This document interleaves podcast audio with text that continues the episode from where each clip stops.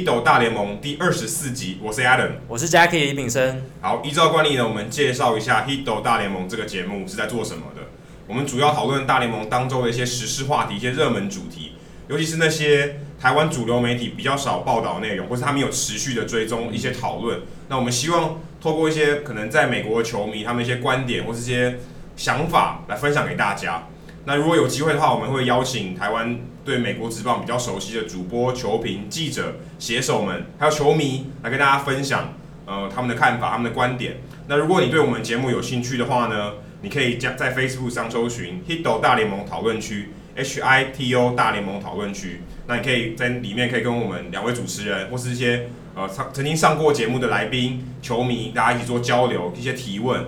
那如果你是 iOS 的使用者的话呢，也欢迎你到 iTunes 搜寻 Hito 大联盟，那你就可以订阅我们的节目。每一次我们有新节目的时候，你就会收到通知。那如果你是 Android 的使用者，也不用担心，你可以下载一个 App 叫做 Stitcher，S T I T C H E R，然后下载以后，你可以看到里面有一个 Hito 大联盟这个节目。好，那今天我们的大来宾时间呢，我们很开心邀请到一位美职的专家和一位日职的专家，这是美日混血第一次，这个节目有两个。特别不同的来宾，第一次有四个人一起上节目讨论。对，哦，之前有真功跟哦，对啊，对，第二次四个，第二次四个人。那我们今天聊的大联盟话题也很特别。那我们邀请到的是运动世界的专栏作家纹身大叔，还有另外一个是曾经担任日职球评，也是日职非常研究非常深入的专家滚阳。那也是他号称他自己是一日球迷啊。那 我们刚好这一集呢，我们可以讨论一下最近讨论台湾。中华职棒讨论一个很热门的话题，就是要不要扩编，就到日本去日本联盟去挑战这件事情。那我们想要讨论这个话题，透过日职的角度跟美职的角度来讨论。另外呢，就是讨论一下最近很红的美国职棒派了十五位球探去日本看大谷翔平这个话题。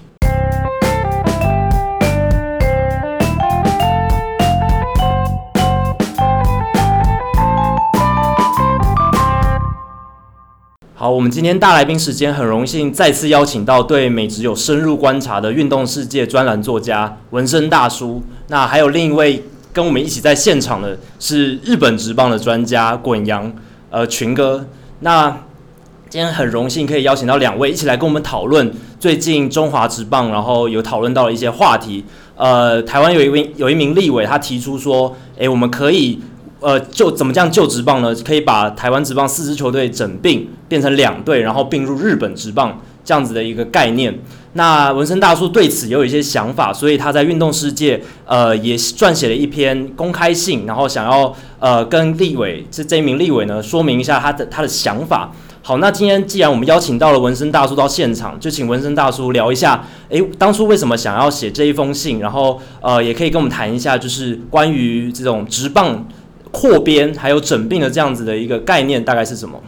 呃，大家好，我是觉得说，嗯，当然大家对台湾的职棒都一直希望它能够做得更大更好，那当然有一些有创意的想法，那但是说，嗯，要想说把台湾的职棒整并了去加入另外一个职棒联盟的话，那就变成是有点一厢情愿了，嗯，因为我们要知道说，呃，一个职棒联盟它在扩编的时候，并不是说等人家来加入。其实应该是说，这个职棒它呃先选定了在哪个地方，然后再由呃再由当地呃去自己成立球队。那当然，这个选手的来源呢，也不可能说当地人自己选的就算，你呃必须要经过选秀。我们知道以前有扩编选秀或者是新球员的这些选秀，这些都必须要由联盟来主导，而不是说我今天一个球队很高兴我就自己去参加。好像大联盟其实大概它这个百年历史以来从。其实我们说，就是从一九零零年开始到现在，也不过才六次扩编，嗯，每一次大概都增加两队左右，因为大家知道不可能增加一队嘛，也不可能增加三队嘛，因为会有一队落单，所以它至少要增加两队。但是它现在目前看起来幅度也的确是每一次扩编就是两队。那从一九六零年开始，一九六一开始从十队每年变成十队，一九六二年两个联盟都变十队，一九六九年、一九七七年一直到一九九三年。一直到变两两边都是十四队，一直到最近一九九七年，大家比较可能大家听众比较熟悉的就是亚利桑那响尾蛇跟坦帕湾，那时候还叫魔鬼鱼队。这是最后一次。最后一次也是最近的一次。对。那最近刚好也有谈到说，大联盟因为其实发展的蛮好的，嗯，就是第一这个营收上面的角度来看是很好，而且他们更想要国际化，所以有人谈到说要扩编，就是我我希望甚至我优先考虑美国境外的城市，例如说可能之前的博蒙特娄博览会队，虽然博览会队后来移到华盛顿 DC 了，可是蒙特罗还是大家非常喜爱棒球，它是一个以法语为主的一个地区，所以其实对于呃棒球的文化推展其实是更好的，因为等于说有一群会讲法文的人。愿意来关关注棒球，可以把棒球文化推展到法文里面，对推展到欧洲，透过语言。对，另外就是墨西哥城，嗯，还有另外一个城市是夏洛特，夏洛特，这是在白袜队三 A 带的地方。那墨西哥是我觉得也很特别，因为这是之前没有讨论过的，因为以前墨西哥是没有一个美国职棒球队，所以我觉得这个考量是蛮特别，因为它也算是美国境外嘛。其实对于我们刚才那些话题，其实也算是蛮有相关性，因为。等于是一个联盟，它在境外增设球队，而且这个境外的球队还不像蒙特楼这样是以前就有先例的。嗯，那墨西哥是相对起来是一个比较比较新鲜的、比较比较有挑战性的一个地方去扩点。那不知道文生大叔你怎么看？说大联盟在思考他扩点，他选这些，这例如刚才讲这三个点，他们在考量通常会是什么？而且这三个点是大联盟执行长 Rob Manfred 有亲自点名到的，对。对，他亲自点的这三个城市，刚刚 Adam 也有提到哦。那我们其实要注意到，就是说大联盟它毕竟是一个有百年历史的一个职业棒球联盟，所以他们其实注意到了很多面向，我们未必能够看得出来。像刚刚我们提到的几次他们的扩编，每次扩编其实最重要的一个问题，就是要考虑到说。呃，几个联盟的这个两个联盟的这个分区做了调整，因为这个会影响到呃赛事。嗯，像最近的这两次，我们说到九三年还有九八年的这几次，呃，联盟都根据了，因为因为增加了球队，所以把这个分区重新做了调整。像我们现在看到目前的这个架构有三个分区，呃，国联有三个，美联有三个。那我们提到说，如果要再增加两队的话，为什么增加两队这么迫切的原因，是因为现在两个联盟各自有十五个球队。是。那如果这十五个球队各自捉对厮杀的话，就会剩下有一个球队没有球没有对手可以打，没有同联盟的对手可以打。嗯。也因此，每次在比赛的时候，我们变成说每天都会有一个系列战是跨联盟的比赛。那呃，在赛程的整并上，这其实并不是。很方便，嗯，所以他们讨论到说增加到三十二个球队的时候，这个整个联盟的架构会跟着修改。那理想最理想的做法就是分成两个联盟都分成有四个分区，呃，因为就是十六个球队四个四个这样，这是一个最对称在排赛程上面也最方便的一个做法。这个我想可能大家比较少注意到。那啊，接下来就是说我们讲到在衡量每一个扩编的市场上面。其实职棒生职棒就是一个职业的一个生意哦，最重要的还是要赚钱。像这几个市场，我们提到说，呃，有观众进场，什么都很好，呃，有小联盟的球队，呃，票房很好，这些都是很好的助力。但是另外一个要考虑到，就是说，第一，像墨西哥，他们当地的居民有没有足够的这个，呃，我们说可以花费的这些休闲支出来看棒球，这是一个很重要的一个点。那呃，像夏洛特，它的这个。应该说，它在美国是一个中型城市，它已经有了这个最受欢迎的美式足球，它也有了 NBA 的篮球。嗯，那在当地有没有足够的这些呃企业的这些呃经费来支撑说这个球队？我们知道这些呃球场，我们看到这些广告，或者说电视上面这些广告，或者说呃企业来这边买票啦、买包厢啊，这些这些对球队来说都是很重要的一个收入。那当地这个市场能不能支撑这样的一个支支撑这样三个职业球队？这也必须是呃大联盟他们必须要考量的地方。是，那我们也蛮好奇，就是在日职方面，嗯、日职其实他们也有扩编，而且事实上立委提到就是日本职棒嘛。对那我们其实很好奇，因为我们不能一厢情愿嘛，我们也是呃要追女生的时候，你要知道人家的想法，你才有办法追得到嘛。那我们很好奇说，滚阳他他观察日本职棒非常久一段时间，我们很好奇，因为我们这个节目主要是以美职为主，我们很想知道说日职他们是怎么样思考。扩编，或是我我要选换位置，或者我新设球队的地点，这个是该怎么选的？日职有哪一些做法值得我们，就是这个经验值得我们去参考？我相信一定跟美国差距非常非常大。对，其实呃，刚刚大叔有提到美国的方美国方面的一些状况，可是日本状况其实非常就是非常不一样，因为其实美国基本上是一个开放市场，所以他在。呃一些可能金主方面、资方方面，它限制其实没有这么多。可是日本其实相关的规定其实很多，比如说光是新社球团的呃那些会社，它可能就是至少它是禁止外资的，至少要有五十趴以上是日资占有的。企业才能买球队，所以像上次马林，我们谈到马林鱼的时候，有古巴的资金来，在日本这种情况就不能发生。对，日本，所以这个这光是这一点就已经让立委那个几乎落落空了。因为你在台湾如果新设两队，那你是要找日本的企业来赞助，那这样子很奇怪啊。而且要五十趴以上，会有台湾企业愿意这样子吗？对啊，没办法。然后再就是，其实像比起美国，因为美国是汇集了全世界的精英选手去，嗯、所以他。没有所谓的洋将限制，可是日本这方是有洋将限制，所以呃，不过其实日本他们也有在讨论这个问题。可是其实比比起台湾现在可能呃政府官员他们很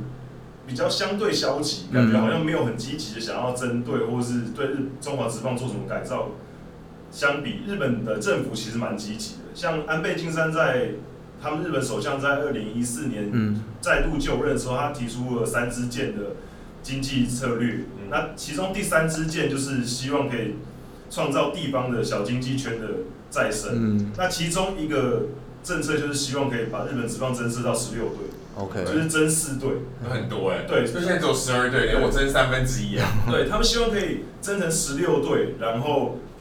把原本的两个联盟变成四个分区，嗯，就四队四队四队四队，然后每个联盟的第一名最后打季后赛，然后争冠军这样。对，他们希望可以这样子。可是，呃，日本职棒基本上，他们如果要做增减的话，其实非常看他们的元老球队的脸色啊。就是巨人队跟阪神队这两个元老球队，基本上在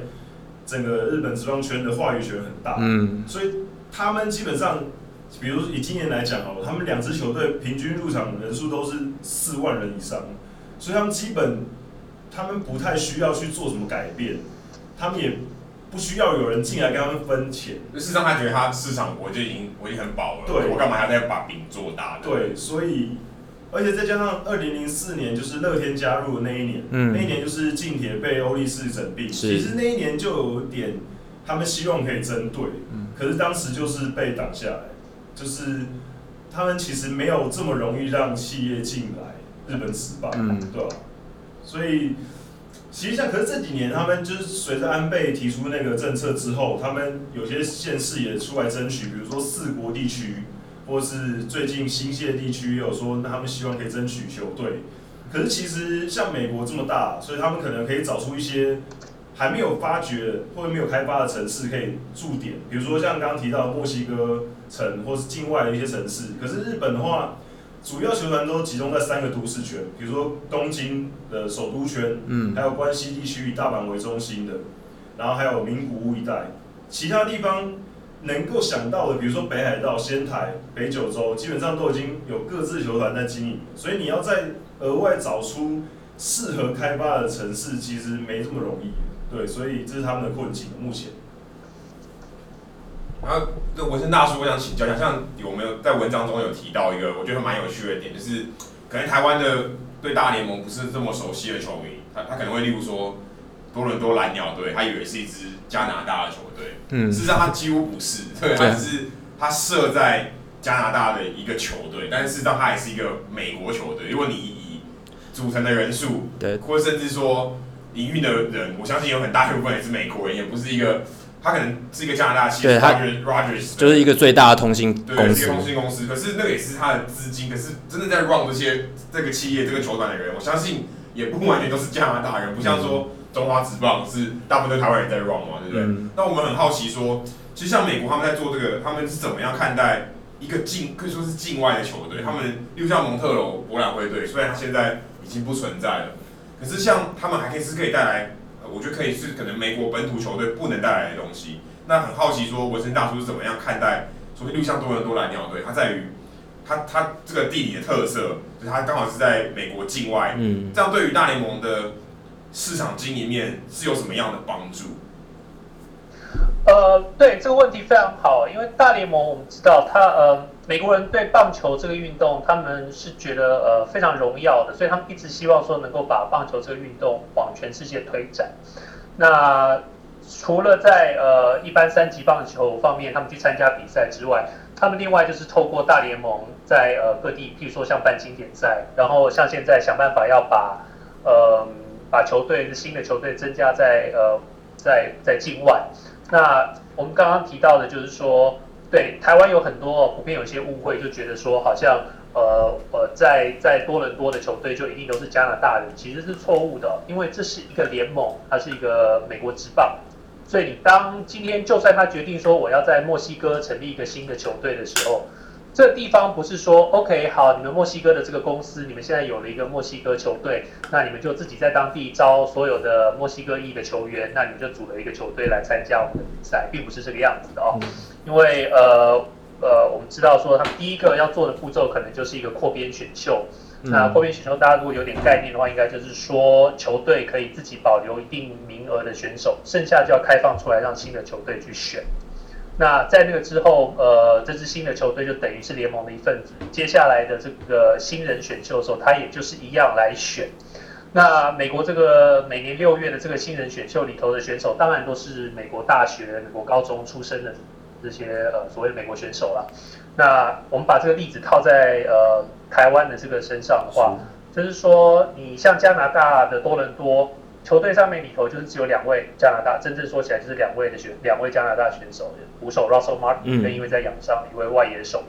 那我们今天如果在台湾成立两个球队，假设呃立委排除了一切的困难，我们真的台湾现在有了两支日本职棒的球队的时候，大家能不能接受说这个球队里头其实全部通通都是日本人？那没有什么台湾人，那大家另外一个要想的就是说，我们有多少台湾的选手能够打进这个这个日本职棒这个联盟？嗯，过去这么多年，我们看到当然有很优秀的台湾选手能够去那边竞争，但是都是呃以这个像是自由球员的这个方式去加入的，那或者说有在那边读书经经由选秀呃加入的。那真的这样子开放了，台湾有两个日本职棒的球队的时候，我们台湾的这些职棒选手有多少还能够留在这个职棒联盟？这是另外一个我们要去考虑的地方。那那我很好奇，像刚刚大叔有提到，就像杨代刚嘛，他是在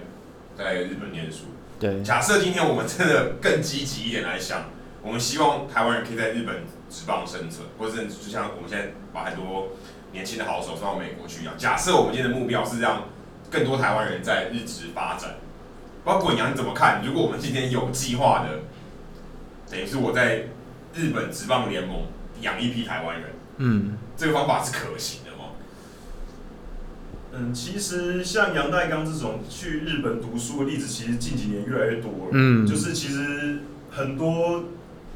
台湾的小球员，就是国中毕业就去读高中，其实现在越来越多。像目前我已知的，至少应该就有十几二十个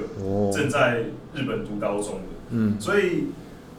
可是其实他们就读的高中竞争力其实参差不齐啊，有些其实是有点，其实有有点像是去读书的，因为他其实读的学校在棒球上面其实没有竞争力。是。对啊，所以可是其实像日本方面，刚刚提到的是政政那政府方面的嘛，其实他们民间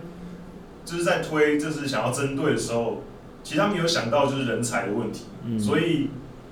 因为他们日本也面临少子化，所以他们也有想说，那是不是我们应该？开放多一点外国人的名额，因为现在日本职棒的一军是只有四个洋将的名额，是，然后同时只能上场三个。因为台湾人算洋将，对，台湾人算洋将，所以其实他们已经推了很多年，希望可以争一个名额，叫做亚洲人名额，就是比如说韩国或者台湾的选手去有一个独立的名额，而不是要跟那种欧美的、南美洲的去竞争四个洋将的名额。嗯，可是其实这个名额一直没有成立。如果我想说，如果这名额成立的话，其实对台湾人去日本职棒挑战其实是有正面帮助的。可是其实他们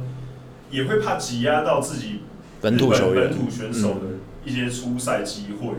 对吧？所以他们有在讨论说，是不是应该四个洋将增到八个？嗯，就是一队一队，对，就是增加。因为他们如果要增队的话，他们说如果增四队，那至少球员可能增加三百个。对，那可能。整体的棒球的水平可能会下降，他们怕会下降，所以他们说，那是不是就可以增加国外人才加入机会？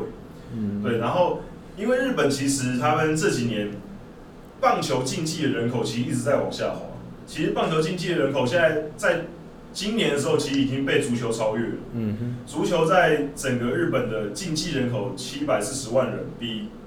棒球七百二十万人多了二十万。嗯，所以其实而且加上年轻人，尤其是他们这几年做一些问卷，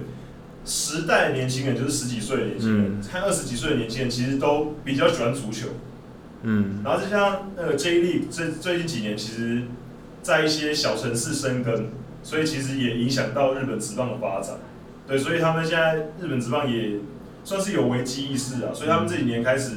拓展海外市场，比如说像巨人队，其实原本根本不屑海外市场，嗯，可他们这几年开始争取阳岱钢，然后来台湾卖转播权，嗯，所以他们也有意识到，就是那个他们的发展有可能会受到影响。可是往海外，我觉得非常正确。而且刚才如果有亚洲人民的话，每一队，你想每一队都有一个台湾人，哇塞，那他市场突然多超多的。因为你看，其实像台湾有台湾人的球队，基本上他都会有会得到一些额外的市场，这是说转播权。所以如果这东西好的话，其实对于他的市场性来讲是很好看，而且可能可以为球队带来不一样的话题。对，就是如果以积极的角度去思考这件事情，他等于是他是自己把饼做大，其实是蛮好的。是。你说那个一个可能又觉得太少，对不对？因为可能很有限，影响很有限。那你太多又不好，所以其实它也是有一个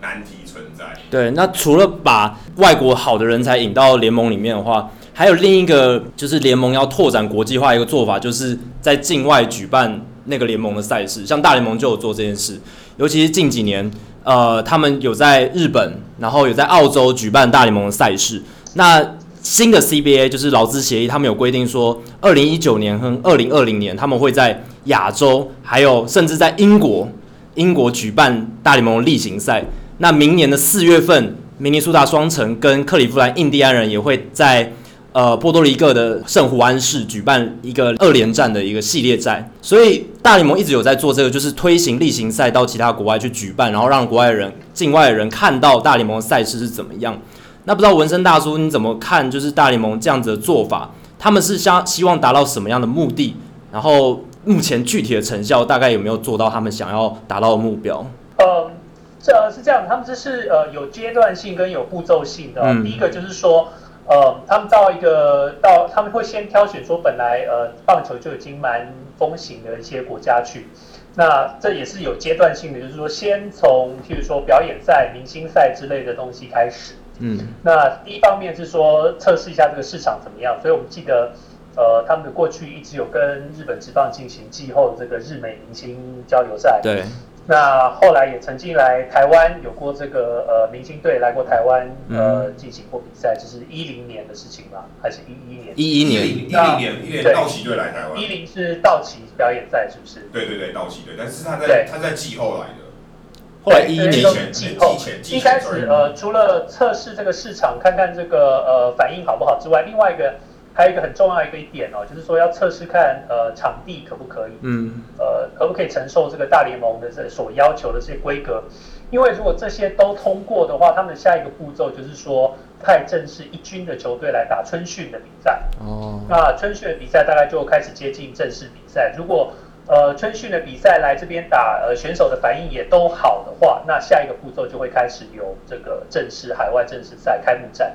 所以，我们如果呃，国阳应该很清楚了，在日本呃大联盟进行的方式，应该就是循着这个步骤。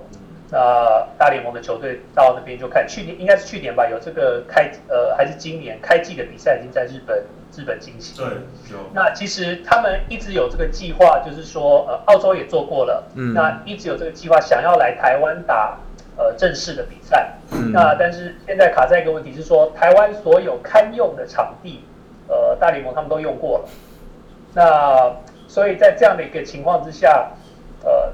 对台湾最不利的一个点就是说，没有一个新的场地能够吸引大联盟过来。呃，我现在提的是说，呃，正式，比如说开季的比赛或者季赛。那呃，像今年本来可能会有，本来呃有在计划这个明星赛，呃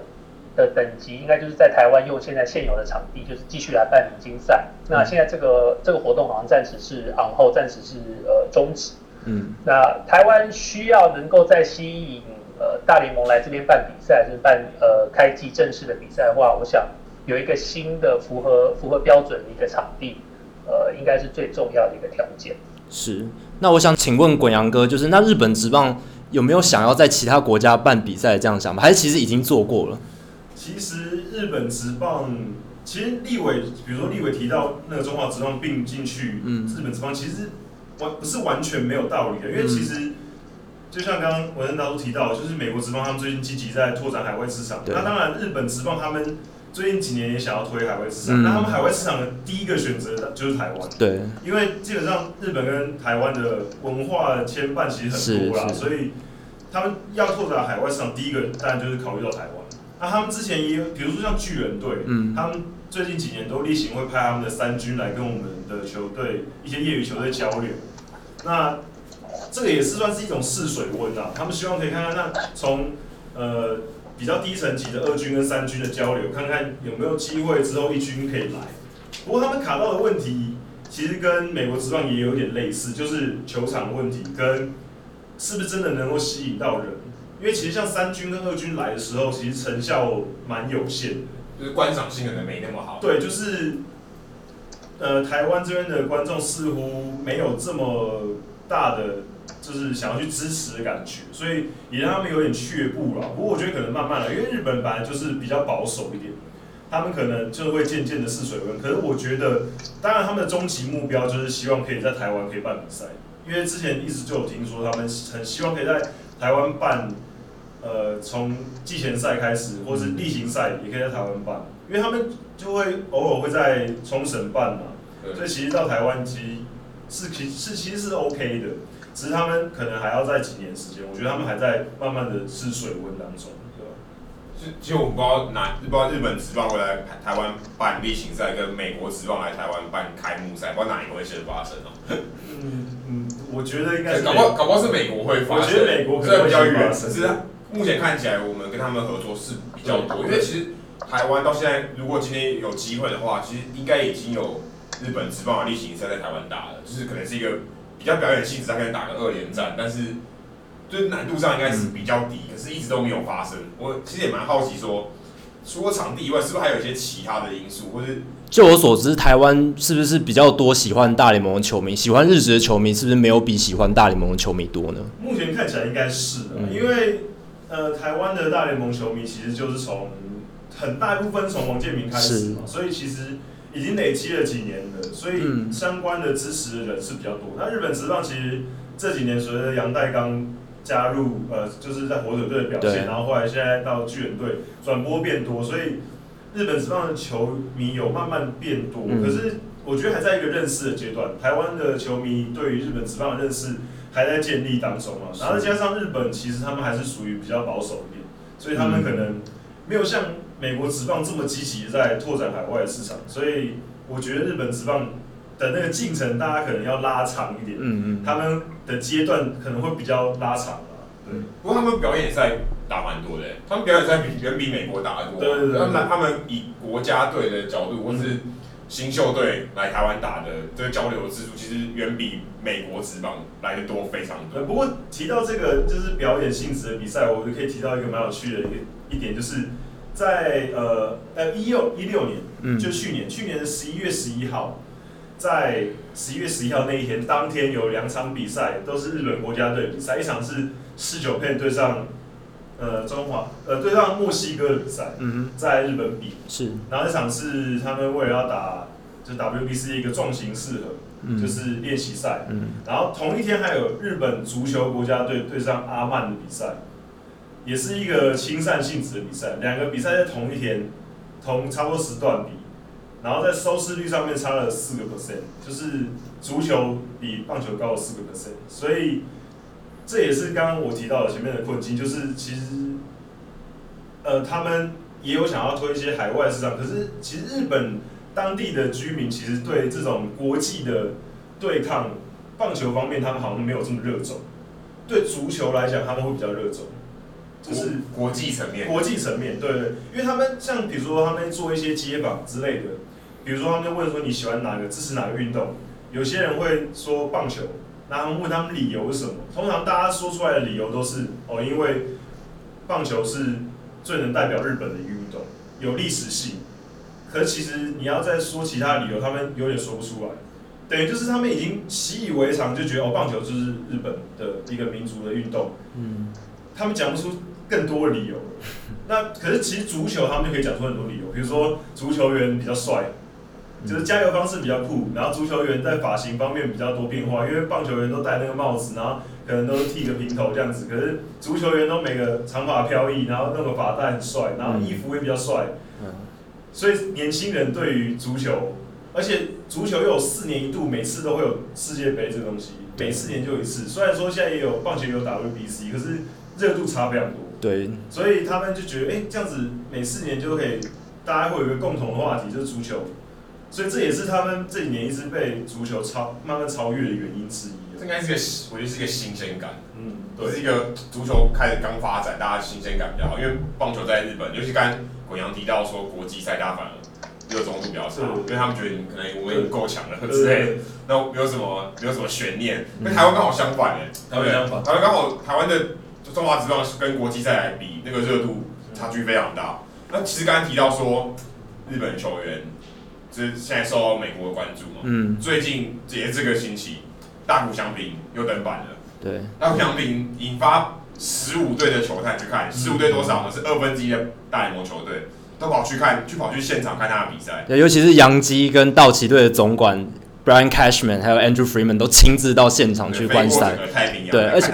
这最厉害的是，这是在球季中，球季中你能让总管从美国飞到日本去看你比赛，代表真的是有很大的重要性。对，而且大家知道说，其实大谷翔平他虽然很想要挑战大联盟，他心里绝对是这么想的。嗯、是，只是现在有很多可以说是操作的手手段，或是。他个人的意愿、球团的意愿，甚至联盟、大联盟方面都有很多可以说是阻碍，制度上的阻碍。对，那我们很好奇，尤其像文森大叔之前服务的呃道奇队，其实是对于亚洲球员可以说是最友善的，嗯、是也是史上最多亚洲球员登陆过的一个一支球队，离家最近，在太平洋彼岸，而且实际上他所在地洛杉矶也是一个比较多亚洲人的对对，那对于大谷翔平的吸引力肯定是有，嗯，对不对？而且现在打比修有在这，我相信口耳相传，后康道球狗一定有，一定有点帮他也在啊。对，田中泰也在，还有柳贤镇，对，柳贤镇是韩国人。对。可是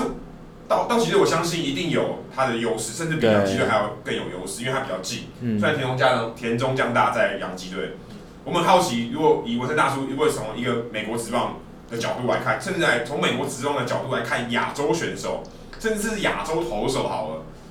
道奇队是怎么样想，或是他面临到阻碍，他获得的代价，他是怎么去思考这件事情？说我到底该不该去积极争取大谷翔平，或是我在面对这些障碍的时候，我该怎么样用什么手段去解决？我觉得，呃，其实会吸引这么多的这个球队主管过去看哦，跟球探过去看。有另外一个很重要的原因，就是如果依据现行的制度的话，大谷翔平他的年纪来说，他等于是一个呃国际自由球员，呃呃，他还没有满二十三岁嘛，所以呃他不需要经过这个投标的入闸制度，这等于是各队可以自由跟他呃签约啊，就像我们到呃球呃球探到古巴到多米尼加去签一个选手一样，所以我们可以再看到说呃这两年在呃。交易大限之前，有很多球队已经开始在呃调整他们这个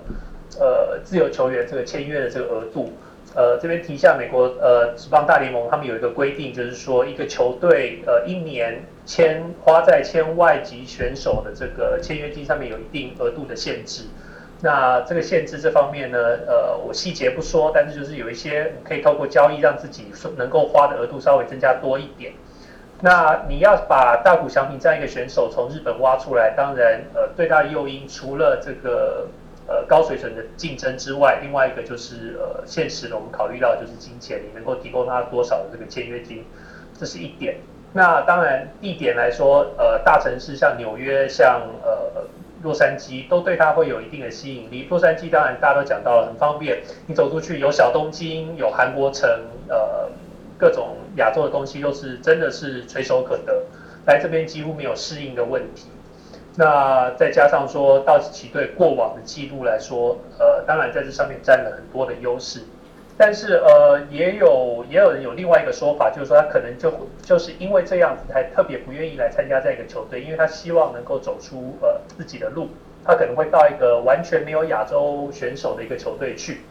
呃，以特别说以日本的这个文化，我想这滚阳可能会比我更更熟悉一点，就是说，当他来这个球队，假设就算呃呃达比修有不在了，呃前田还在的话，前田就是他的前辈。那在这样的一个情况之下，呃，也许一个年轻的选手会觉得受到了一点限制，他也许觉得呃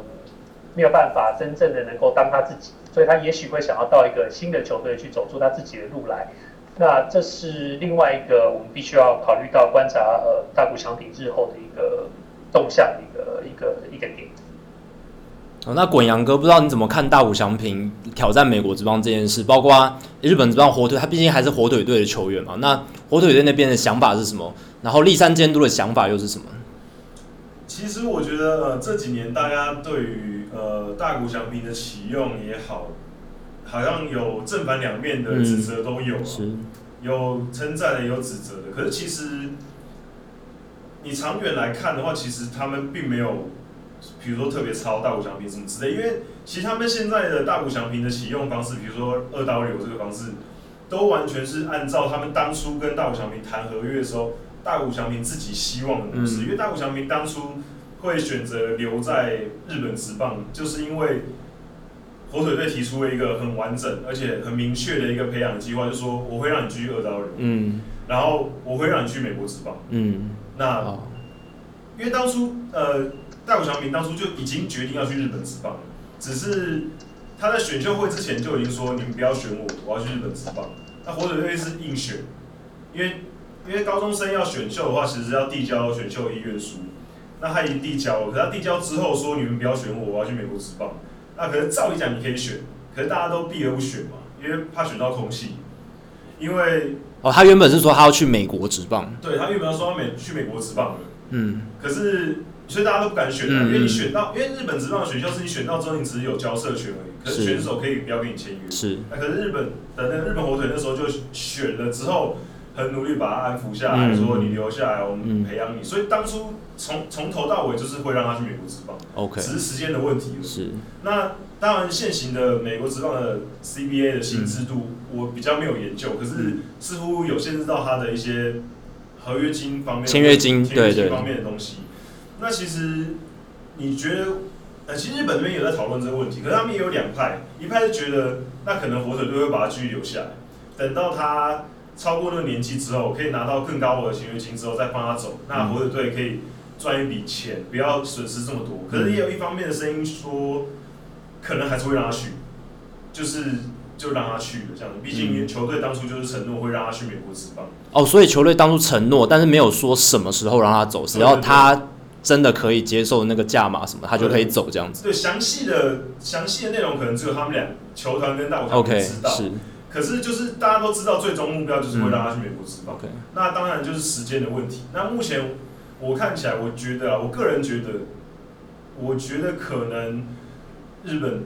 日本火腿可能会让大谷翔平就是去美国职棒，就是不管 CBA 的新制度的签约金是多少，嗯，对吧？我觉得。可是因为 CBA 它其实有一个 hard cap，所以它大概它的签约金它难拿到的，就是它的这个团它的这个团队能够拿到，大概就是两三百万的钱。所以如果按照那个制度，如果大小市场球队去签他，然后小市场球队还有得到多的签约金的额度的话，最多可以到八百多万。八百多万。对，但是他签的是小联盟合约，因为如果是国际自由球员的话，当时其实对于对，但是呃，对不起，我插一下，那个差别在于说，这八百多万都是进到大谷翔平的口袋里头。嗯，是。那如果火腿把它多留留个一两年，让他可以用入闸制度来美国的话，是。那以现行的规定，最少呃，他应该那个。上限就是呃两千万美金嘛，那这笔钱是进到球队里头去的。是。那一方球队会先得到两千万，那在这个之后呢，大谷翔平他可以自由的跟球队呃谈条谈条件，谈这个合约跟签约金条件，这个就不止八百万。嗯。所以呃为什么要为什么这这个呃多等一两年的差别会这么大，会让大家考虑这么久？这是一个很重要的一个原因。所以火腿队如果以利益上的考量来看的话，他一定要多留了。再等两，因为我等我等那两年，我就有两千万美金，因为肯定是到达上限，陆家金绝对是到上限，这几乎没有什么悬念。他如果等两年，他可以等于有六亿台币入袋，他只要等就可以了，然后只要大谷翔平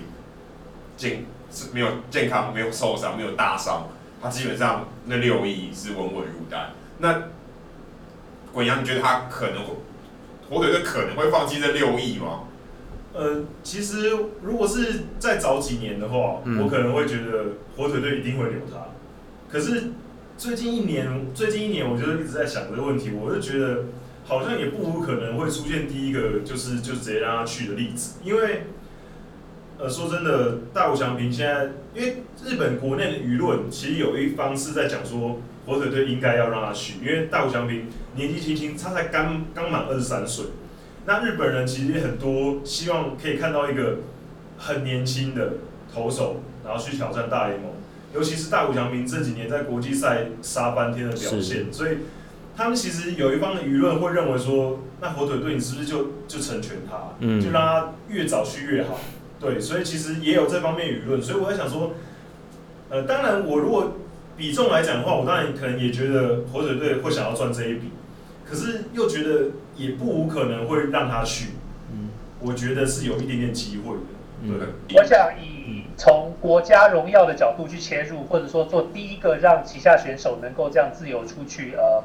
呃，做到得到他们呃火腿队可以得到这个说我实现了我的这个承诺，呃，这一方面这个公关跟这个形象做出去，我想对球队会有很好的帮助。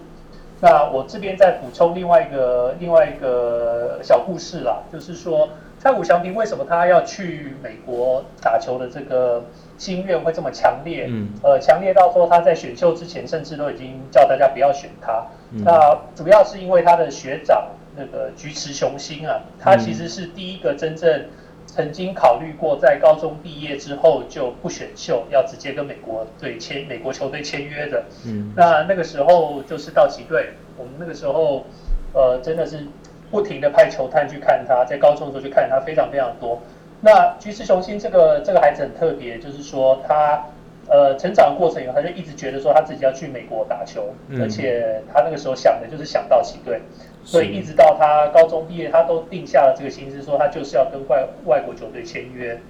那我想根据我们后来呃长期关注这个学校的球探告诉我们说，其实雄心后来当然还是加入了日本职棒，但是呃。他等于是一个在被强迫的情况之下加入了，因为呃有球团甚至说呃日本的联盟，据说是对他呃高中的教练施加了压力，说如果你让这个选手走的话，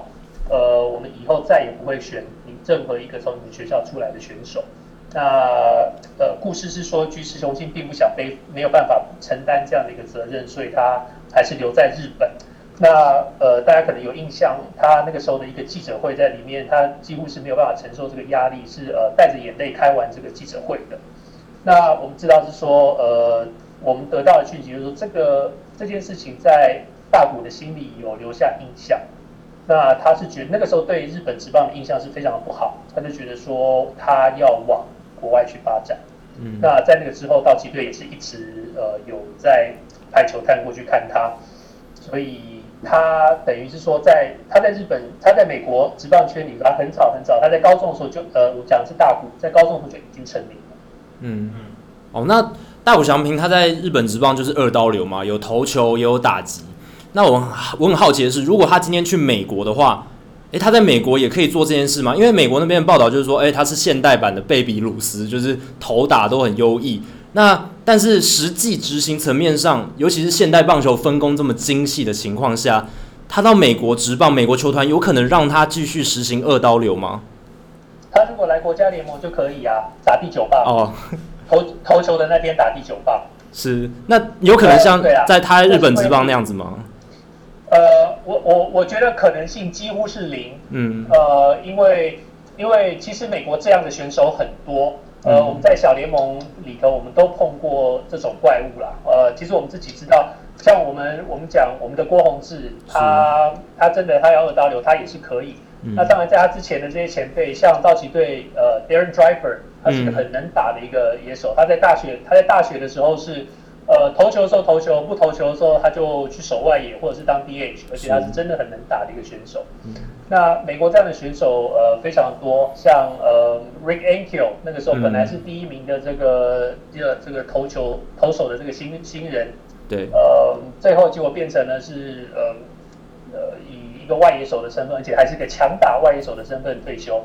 那道奇队之前 James Loney 他在呃。他在选秀之前，很多球队都打算把他评价为是一个很好的左投手，呃，要用投手的身份去选他。那最后道奇队选他是让他做了一垒手，因为他打击其实，在那个时候啦也非常好。那当然我们知道他现在去了韩国，呃，最后也也不是那么好。嗯。但是其实以美国来说，这样子能够二刀流的选手非常多，能不能够像大谷翔平表现的这么好，就是值得争论，呃，还可以值得讨论。但是以美国职棒这个层级来说，他们常常会说，就是说，呃，我做一把一件事情做好的时间都不够了，我为什么要浪费这个时间去分摊在两件事情上？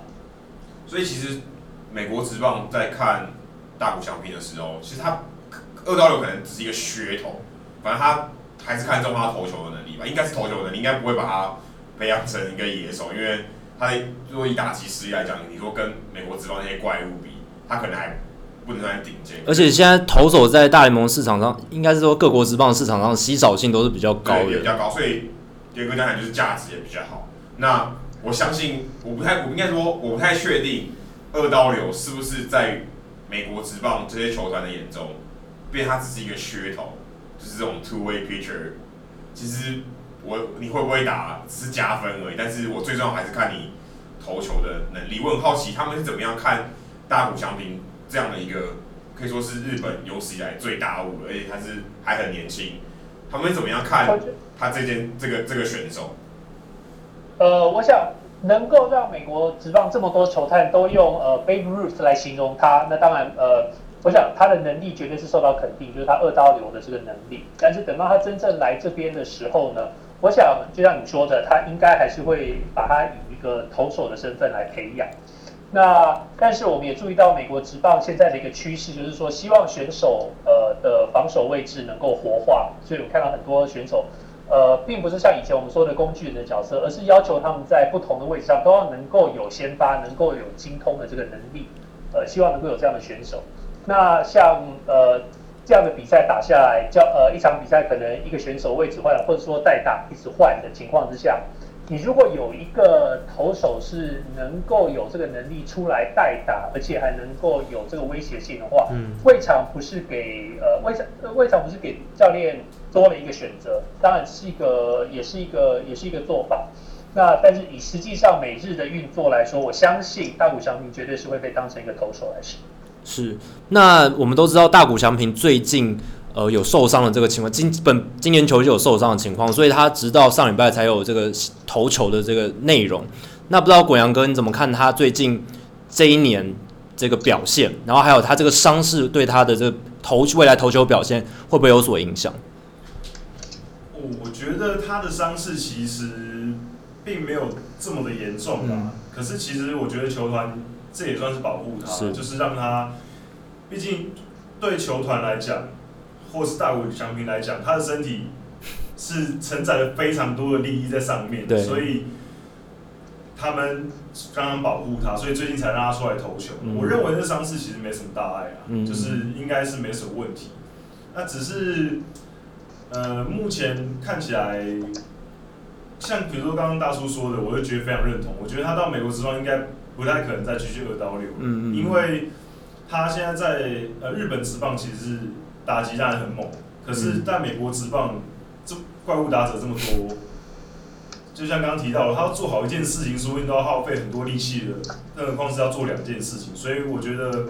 伤势可能影响不大。那他到日本职，然后到美国职棒，应该就是专职他做好他的投手嘛。不过这也要看他怎么想，因为他其实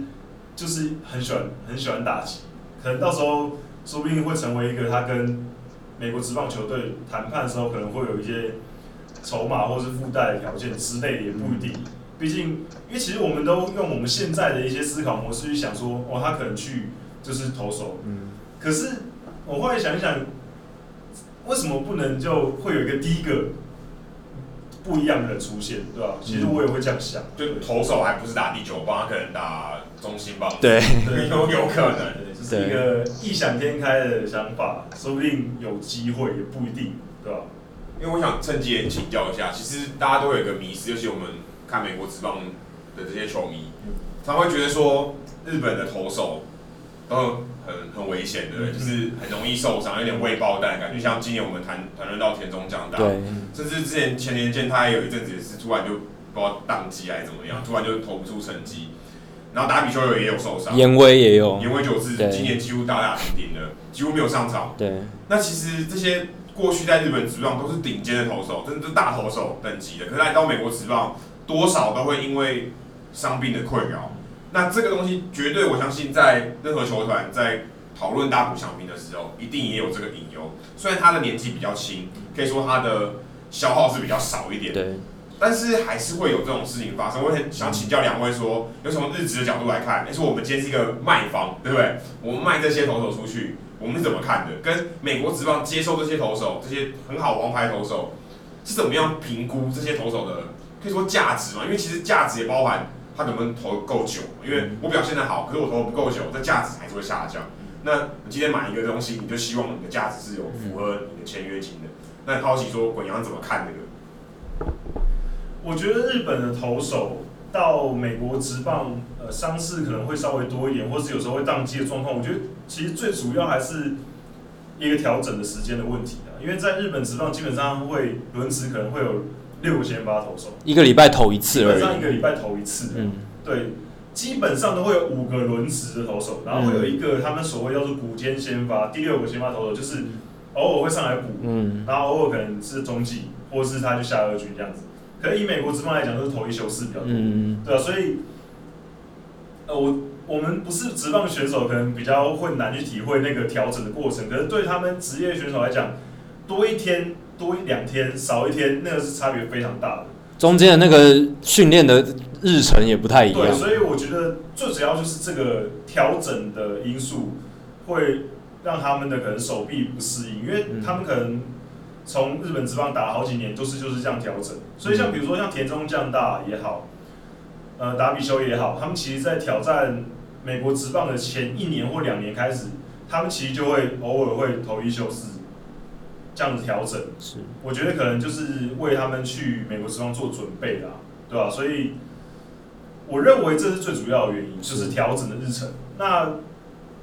其他方面呢？我都听到有一些声音是说，比如说呃一些呃呃可能是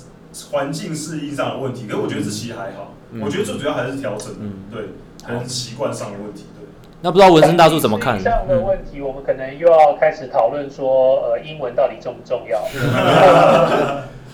呃，我这边再再提供另外一个例子，就是说，呃，其实我们讲到棒球啊，对选手适应球这件事情非常重要。呃，之前我们在介绍呃美国的选手去亚洲的时候，不管说去日本还是去台湾，呃，我们都会先呃在选手去之前，都会先给他一个当地当地联盟使用的球，让他们先适应一下。那一般我们收到这些曾经在美国打过球的选手，他们第一个反应拿到这个亚洲的这个球的时候，第一个反应都是说啊，我去那边应该会投得比我在这边好，因为他们觉得亚洲的球比较好握。呃，不管是说呃球的大小，或者是说球的这个缝线的紧密度，或者球的缝线的这个高度，他们觉得比较好握。那大家不晓得记不记得说，在经典赛的时候，呃，中华队，呃，甚至说日本队都有曾经提出过说，这个球需要时间去适应。呃，我们也讲到说，很多选手他们可能在呃亚洲选手在春训的时候就开始要先拿这个经典赛的球来适应。呃，对一个投手来说，对一个球的这个掌握度。呃，会直接影响到他的表现，啊、呃，当然对他的体能、对他的身体、对他的手臂也是会有直接的这个影响。可能呃，用亚洲的球，他投这个直叉球，我们知道已经是很伤手臂的一个球路了。他可能投起来投习惯了，身体觉得还好。但是当是美国的美国的球，他还要能够达到原来呃原来在在日本或在台湾投球的那个位移的时候，他可能施力就需要施更大的力量，或者说手指头承受的压力、手臂承受的压力。就都不一样，这也有可能是说，呃，选手亚洲选手过来，呃，在适应上必须要面对的一个问题。好，那今天时间也差不多了，非常感谢滚阳哥还有纹身大叔提供一个美职一个日职的观点去讨论这些国际化，然后还有大谷翔平的这些议题。好，那如果大家想要阅读，在网络上阅读纹身大叔或滚阳哥的作品的话，文森大叔你可以上运动世界这个网站，然后去搜寻文森大叔的专栏，就可以找到他的最新的文字作品。那如果大家对呃，滚洋哥的作品有兴趣的话，可以上 FB 搜寻“滚洋”，就会看到“滚洋一翻身”这一个粉丝专业。那这个粉丝专业里面，滚洋哥他常常会分享他对日职的观察。那他有一个节目叫做《月要干一杯》，里面也是讨论就是他对日本职棒的一些观察跟想法。那所以大家喜欢的话，可以上网络去找他们，找寻他们的作品。好，今天非常感谢两位，谢谢，谢谢。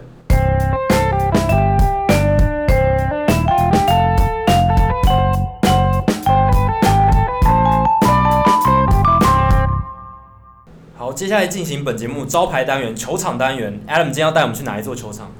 我们今天要去的球场，台湾球迷可能会很想去，因为是陈伟英所属的迈阿密马林鱼队的主场，嗯，Marlins Park。Marlins Park 原本在今年以前还是大联盟最年轻的球场，因为它在二零一二年改好，但今年有一个 SunTrust Park 新落成，所以它现在是变老二了，所以它现在不是最年轻的。它这个这个球场，它在当初它建好的时候，它其实有一个很重要的噱头。就是它是大联盟唯一一个有获得节能认证的球场，就它是一个可以说它是一个类似像绿建筑的概念，就是它非常节能，纵使它有一个开合的屋顶，但它还是非常非常省电。尤其你知道在迈阿密地区很热嘛，他们平常大部分的时间那个屋顶都关着，所以要开冷气，所以它能得到这个这个认证，算是相当了不起，因为它等于是用可以说是棒球跟环保的一个结合，一个环保议题的结合，算是当时也算是一个。这个球场新启用的时候的一个话题。嗯。那除了这个以外呢，大家有可能常常看到马林鱼队的比赛。如果你有注意到的话，除了 Marlins Man 就是马林鱼男坐常常坐在本垒后方穿橘色衣服那个老兄以外，你会看到本垒后方有一个水族箱。这水族箱非常酷，里面真的有鱼在游来游去。而且我之前看过国家地理频道有专门怎么讲？因为他讲工程相关的东西，他专门去研究这个水族缸是怎么。怎么就是马林鱼球场的这个水族缸？对，因为它必须要，你想它是在本垒后方嘛，对，很容易有擦棒球嘛。但爆头可能有点离谱，但但是擦棒球是有可能，所以球速有可能把那球缸鱼缸打破。当时我看那个节目是，哎、欸，他真的他找 Gabby Sanchez，他可能有点忘了这个人，他现在已经没在，已经退休了。以前算是替补一垒手，对，替补一垒手，他来投一个八十四迈的球，然后用力砸那个水族箱，没事。但是呢，那个时候没事，不代表现在没事。今年六月二号，JT Realmuto 就把它打裂了。哇！但鱼没事啊，okay, 就是裂有裂痕，裂痕它没有破，没有喷出来，没有但是有点糗。那鱼肯定受到惊吓，因为它都已经都已经有震，都已经有裂痕，那个震荡非常大。对，所以其实其实有一可能有一天它可能会破了。但是如果大家球赛也算是一个看点，就是有擦棒球打中的话是有机会的。另外，除了这个以外，大家可能会看到最近有这个话题，就是 Jeter 他们集团买了这个马林鱼球团以后，嗯，有说要把那个外野很丑的那个百慕达雕塑拆掉，就是那种很多彩色的东西，对对对，就是他们当地的一个风格。但是我其实觉得蛮有特色的，就是球其他球场没有这么花俏的东西。很多美国记者都一直批评，但是其实我个人的看法是，我觉得还蛮有趣的，对，还算蛮有特色，而且很鲜艳。对，是球场一个很很重要的特色，就是全垒打的时候，它上面东西跑来跑去啊，嗯，是一个蛮重要的特色。因为其实大家知道，呃，有很多的球场也都有全垒打的这些庆祝，像我们刚刚讲到 Target Field 双城队的主场，那个 Paul and Mini 就会握手，所以还是。全垒打的时候有个东西可以看，然后 City Field 有大苹果，对，是一个不错的一个仪式，一个象征性，蛮好玩的。那除了这个以外呢，他们还有一个摇头娃娃的博物馆。哎呦，它号称是 museum，但事实上就是两面墙，就两个很大的柜子，在它的呃，差不多一垒的后方，一垒观众席的后方，嗯、有非常非常多的公仔，可是它里面却没有王建民的，我也不知道为什么。就是王建云、杨基的云有出过他的。类似的公仔，但是里面没有。但是其他郭宏志你可以找得到，所以大家如果有兴趣的话，可以去看看有郭宏志。而且他那个柜子很特别哦，他会一直微微的摇晃，让他的头可以摇，不然摇头娃娃就是拿来摇的。所以他的柜子会有点摇晃，所以它是一个很设计过的柜子。是。除此之外呢，你在其他的书里面不会看到有一个特别的景点，就是他们在马林鱼队他们的这球场的电梯呢，每一个电梯的入口是一个球员的大头照，嗯，就是你可以看到你要搭 Stanton 电梯还是 Yelich 电梯，陈伟英电梯，或是欧苏纳对电梯，哎、欸，对，可是你找不到陈伟英电梯，欸、没有陈伟英电梯，陈伟英电梯不在平面，不在那个 field level. 不在内野看台那一层，它在地下一楼，那这是这是贵宾区的地方才看到陈伟英，oh, okay. 所以如果你今天台湾球迷想要去看陈伟英的话，你要跟那个工作人员瞧一下，说啊，台湾来的。我想去看一下陈伟英电梯，他在地下一楼。你问他，他一定知道。只要陈伟英还在这个还在马林鱼队的话，你可以去看一下，这是蛮不错的，可以跟他合照。我之前拿国旗去跟他合照，嗯、是一个蛮不错的体验。除此之外，如果我相信大部分听众应该超过十八岁了吧？哦，如果你没有超过十八岁，那底下的人就不要听。好，因为七局以后呢，你在左外有一个 Clevelander 克里夫兰人酒吧，是七局以后你是可以免费进去晃一圈的。那那个时候是你可以看到有。半裸女彩绘，我可以看一下，还不错。之前听说 Pebble 榜在练球，因为那个刚好地方是客队的牛棚，哎我就故意设的啊，就牛棚后面就是那个酒吧，然后我们就有半裸女，所以据说 Pebble 榜有一直盯着看，都没有专心注意场上的情况的这种趣闻。但是这算是马尼队球球场一个蛮特别，因为通常酒吧不会不会在球场内可以看到的地方，它通常是在后面，就是在。观众席之后，你可以看到一些贵宾区，可是那边有一个酒吧是很特别，而且你也可以在那个酒吧里面往外看，可以看到内眼。如果你刚好铃木一朗守左外眼的话，你可以在酒吧里面看铃木一朗，是一个很特别的经验。好，那今天球场单元就到这里。那数据单元，今天 Jacky 要给我们带来什么样的内容呢？我们录音这个时间的前一天是大联盟八三一球员可以在季后赛出赛的交易期限，在这个交易期限之后交易的球员都不能出席季后赛。那在这个期限之前，老虎队做了两笔重大交易，他们把 Justin Verlander 还有 Justin Upton 都交易出去了。那我有看到一个美国记者，他分享一个推特很有趣，他说老虎队一次把两个 Justin 跟两个 Upton 都交易出去了。第二个 Upton 是 Kate Upton，就是 Justin Verlander 的女未婚妻，对女朋友。对，我觉得很有趣。那这个两笔大交易结束之后，可以看到 Justin Upton 他加盟天使，天天使要做的就是补强他们打线嘛，因为他们外外野打线，对他们左外野的这个进攻指数非常差，今年，所以他们补进了 Upton 之后，等于如虎如虎添翼，就是跟 Trout 在一起这样子。那 Justin Upton 他今年敲出二十八轰，这在以前的标准其实是非常不错的，很等于说他今年有很渴望破三十轰，对，他还有一个月可以打，然后已经打出二十八轰，三十轰打着。算是相当不错，这个大炮了。对，但是其实呢，在最近几年，大联盟的全垒打数增多的情况下，二十轰以上的打者、三十轰以上的打者已经没有什么稀奇了。太稀奇。怎么说呢？终于来到我要讲今天的数据单元的内容，就是我们现在二零一七年到目前为止，已经有八十五名球员敲出二十轰以上，而且我们注意哦，我们还有一个月要打，已经有八十五名球员。这在这个数字在三年前，二零一四年，二零一四年单季只有五十七个球员单季敲出二十轰以上的全垒打，五十七个，所以可以说这个数字在短短三年三年内成长了百分之百以上。所以他其实有渴望破百嘛？他想说渴望破百，一个大联盟先发打线不到两百七十个，就是呃两百五十五个人，因为你要扣掉国联的投手，嗯、所以他们国联就八棒，就是两百。两百五十五位选手打者，里面超过一百位打二十支全垒打，那你想，几乎没有二十支全垒打已经变成标准了，就是标配，对不对？对，你要成为平均以上的球员，二十轰是基本。所以你就变成二十多轰，像 Justin Upton 可能还不算是非常，以我们。现在按照这个数据来看，他可能还不是非常突出的打，就是 power 没有到就是很屌的一个境界。就是以大大家的平均来看，他不算很好。我也查了，就是那个排行榜，现在还有一个月要走的情况下，已经有大概还有二十几个球员，大概是十九轰、十八轰，所以他们都有可能在接下来这个月完成单季二十轰的这个里程碑。也就是说，我们现在到目前为止八十五个人的这个数字，可能会在季末成长到超过一百一十位。那去年这个数字是一百一十一位单季超过二十轰的打者，所以今年渴望再打破这个数字，再往上攀升。那如果真的打破一百一十一位这个数字的话，那跟二零一四年相比的话，就是真的成长超过百分之百了。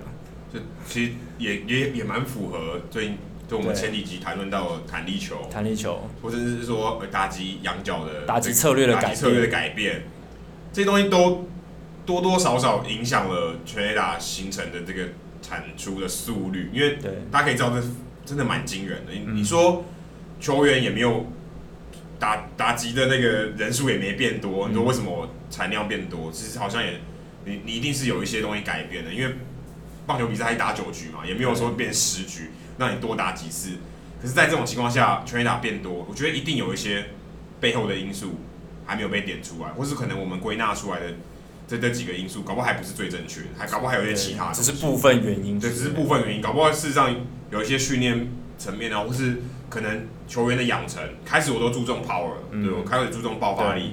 那我攻击的策略、进攻的策略，我也我也尽量追求长打，三振多也没关系，这些东西都。会潜移默化反映在这些数字上面。对，刚刚 Adam 提到很重要一点，就是养成这一部分。像近年大联盟为什么球速越来越快？其实很大很重要一部分就是，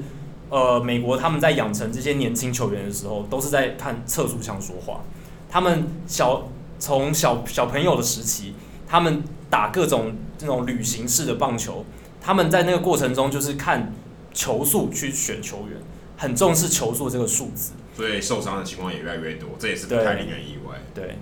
好，那今天《Hito 大联盟》第二十四集的全部内容就到这里。如果大家喜欢我们节目的话，欢迎上 FB 搜寻 Hito 大联盟讨论区 H I T O 大联盟讨论区，加入我们社团，跟我还有 Adam 以及上过我们节目的来宾跟其他听众一起做呃观点的交流与分享。那如果你是 iOS 的使用者的话，也欢迎你上 Podcast App 去搜寻我们节目。订阅我们节目就可以收到最新的通知。如果是 Android 的系统的使用者的话，也不用担心，你可以去下载一个 App 叫做 Stitcher，S T I T C H E R，在上面也可以找到我们节目。那今天节目就到这边，谢谢，拜拜，拜拜。